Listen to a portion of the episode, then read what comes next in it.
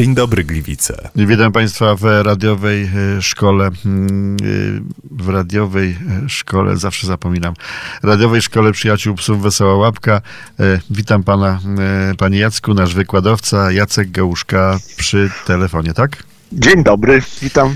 Umówiliśmy się dzisiaj na taki temat dzieciństwo psów, czyli y, od kiedy one są tak naprawdę malutkie i potem dorastają, czyli jaki jest, y, jak powinniśmy się zachowywać y, w trakcie tego dzieciństwa naszego psa. No, przede wszystkim pies, jak się rodzi, to w odróżnieniu od człowieka jest, jest ślepy i głuchy. Czyli jedyne zmysły, które funkcjonują u takiego noworodka psiego, to jest tak naprawdę zmysł dotyku, zmysł powonienia Czyli ten y, zmysł oczywiście temperatury, także psy potrafią pełzać po nieruchomych powierzchniach w górę, ale to wszystko służy e, jednej rzeczy, odnalezieniu drogi do sutka jego mamusi, a więc pierwszą rzeczą, jaka funkcjonuje, to jest właśnie e, dotyk i węch. I to są takie dwa podstawowe, najważniejsze zmysły, które pierwsze się pojawiają, są pierwsze aktywne i ostatnie E, jakby umierają, kiedy pies już kończy swoje życie. Natomiast e, w drugim tygodniu, mniej więcej drugim tygodniu życia otwierają się oczka, a w trzecim tygodniu życia otwierają się uszka, czyli pies zaczyna słyszeć. I do tego momentu komunikacja pomiędzy e, rodzeństwem, czyli braćkami i siostrzyczkami w miocie, odbywała się przy pomocy głównie dotyku. Od tego momentu zaczyna się komunikacja również poprzez e, szczekanie, szczekanie, piszczenie, skomlenie, ale również wyrastają mleczne zęby i zaczynają się różne harce, walki, zabawy. E, najczęściej są to takie zabawy pod tytułem Zagryź mnie jeszcze raz. W ten sposób psy malutkie uczą się tak zwanej inhibicji gryzienia, czyli mówiąc bardziej po ludzku, hamowania gryzienia. Czyli pies uczy się, jakie konsekwencje, jakie skutki ma y, jego y, gryzienie. Bo jeżeli zrobi to za mocno w stosunku do swojej mamy albo swojego Y, braciszka lub siostry, to dostanie po prostu reprymendę i tyle. Więc uczy się, że, że, że pewnych rzeczy nie można robić. To jest bardzo, bardzo ważny czas, który pies spędza y, w gnieździe razem ze swoim rodzeństwem i ze swoją mamą, ponieważ w tym czasie uczy się najważniejszych rzeczy, co to znaczy być psem i jak się zachowywać y, jako gatunek psi, prawda? Dlatego już w trzecim tygodniu rozpoczyna się tak zwany okres socjalizacji, i pierwotna socjalizacja właśnie przebiega z matką i rodzeństwem. I to jest bardzo ważny okres. Najbardziej przykre jest to, kiedy na przykład matka nie przeżyje i takie malutkie szczeniaki muszą być wychowywane przez człowieka butelką bo wtedy one no niestety nie, nie nauczą się od swojej mamy bardzo wielu rzeczy związanych z tą tożsamością gatunkową. I takie psy mogą mieć w przyszłości pewien kłopot z y, odnalezieniem się właśnie wśród innych psów. Tak samo, jeżeli mamy w miocie tylko jedno szczenie, no to ono ma y, znacznie gorzej, jeśli chodzi o interakcję z innymi psami w jego wieku i też może mieć w przyszłości pewien problem y, z komunikacją z psami.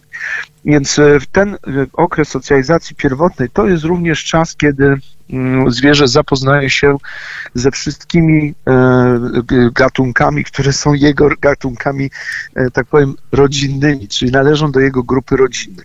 I na przykład, jeśli w domu są koty, kanarki, świnki morskie, to również takie małe psiaczki będą traktować te zwierzęta jako, jako swój, swoje stado, mówiąc trochę kolokwialnie.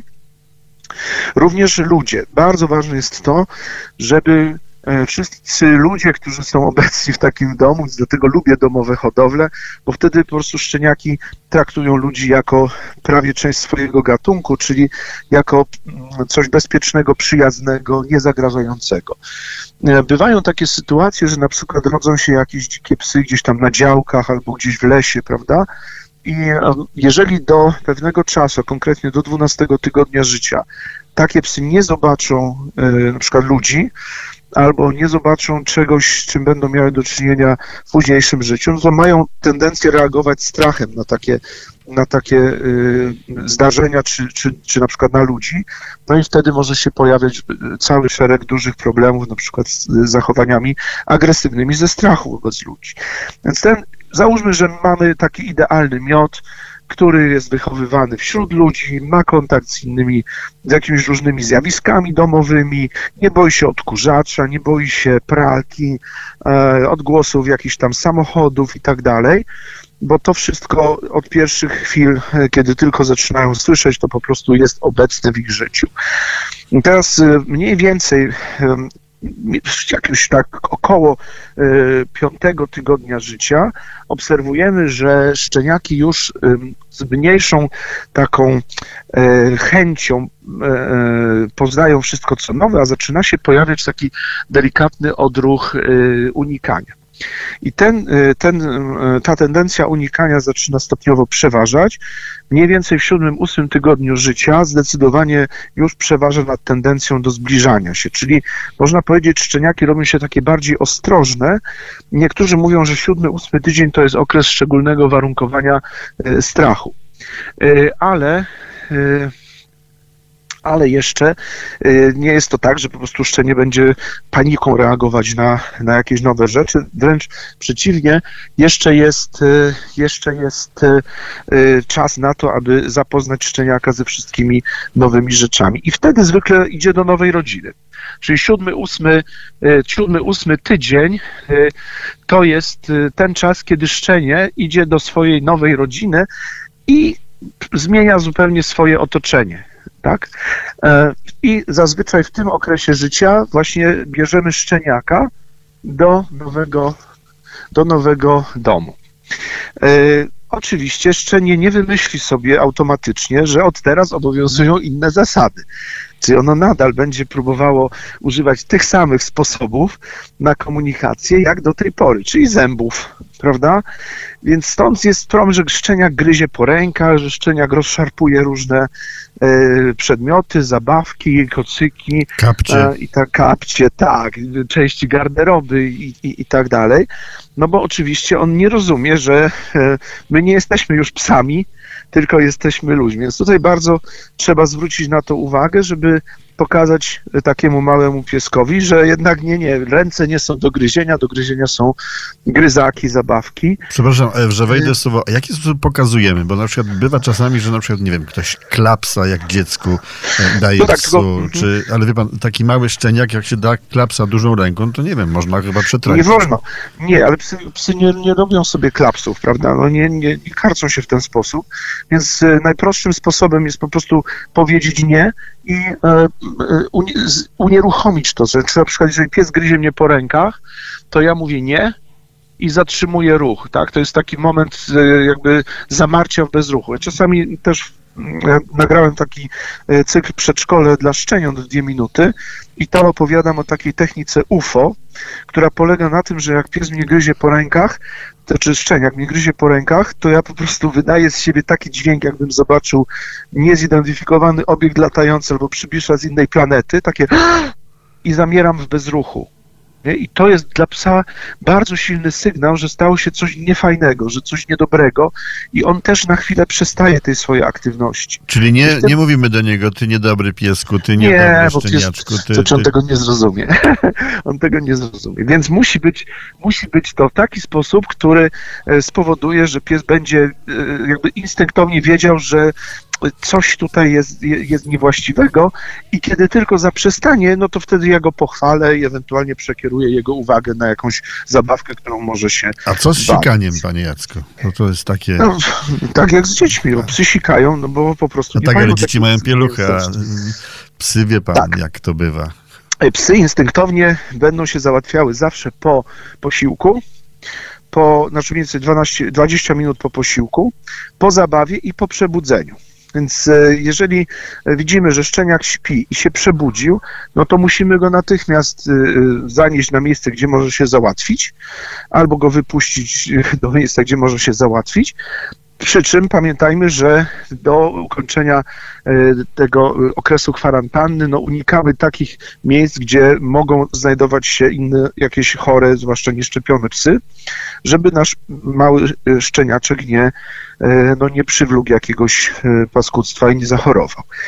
E, I ten, ten rytuał najprościej jest zrobić wtedy, kiedy wprowadzamy psu klatkę kennelową jako taką bezpieczną norkę.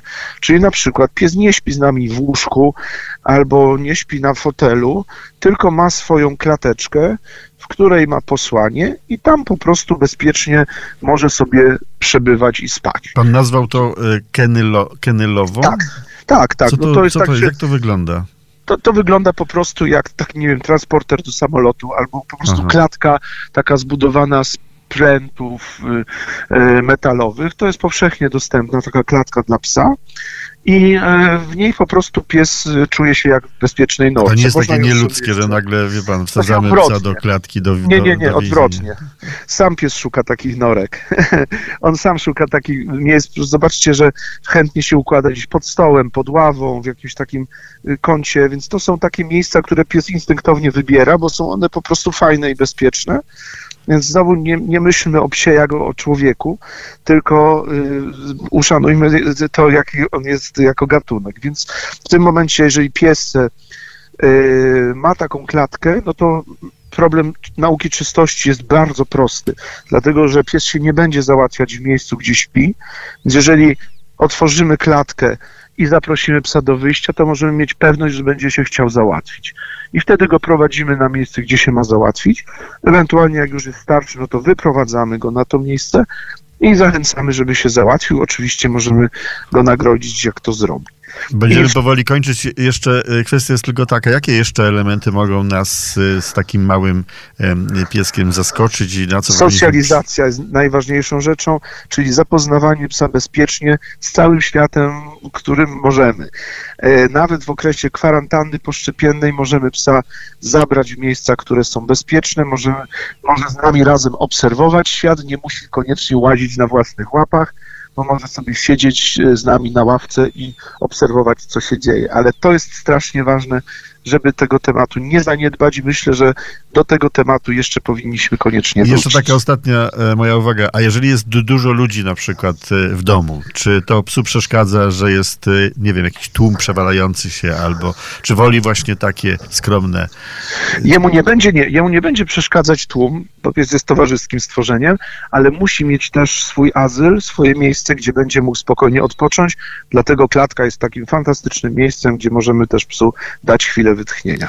Dziękuję bardzo panie Jacku za dzisiejszy wykład. Dziękuję. Zdecydowanie więcej informacji można znaleźć na stronie Szkoły Przyjaciół Psów Wesoła Łapka, po prostu wesołałapka.pl. Program prowadził dzisiaj pan Jacek Gałuszka. Dziękuję bardzo panu, miłego dnia życzę. Dziękuję, do usłyszenia. Do usłyszenia. Radio Imperium.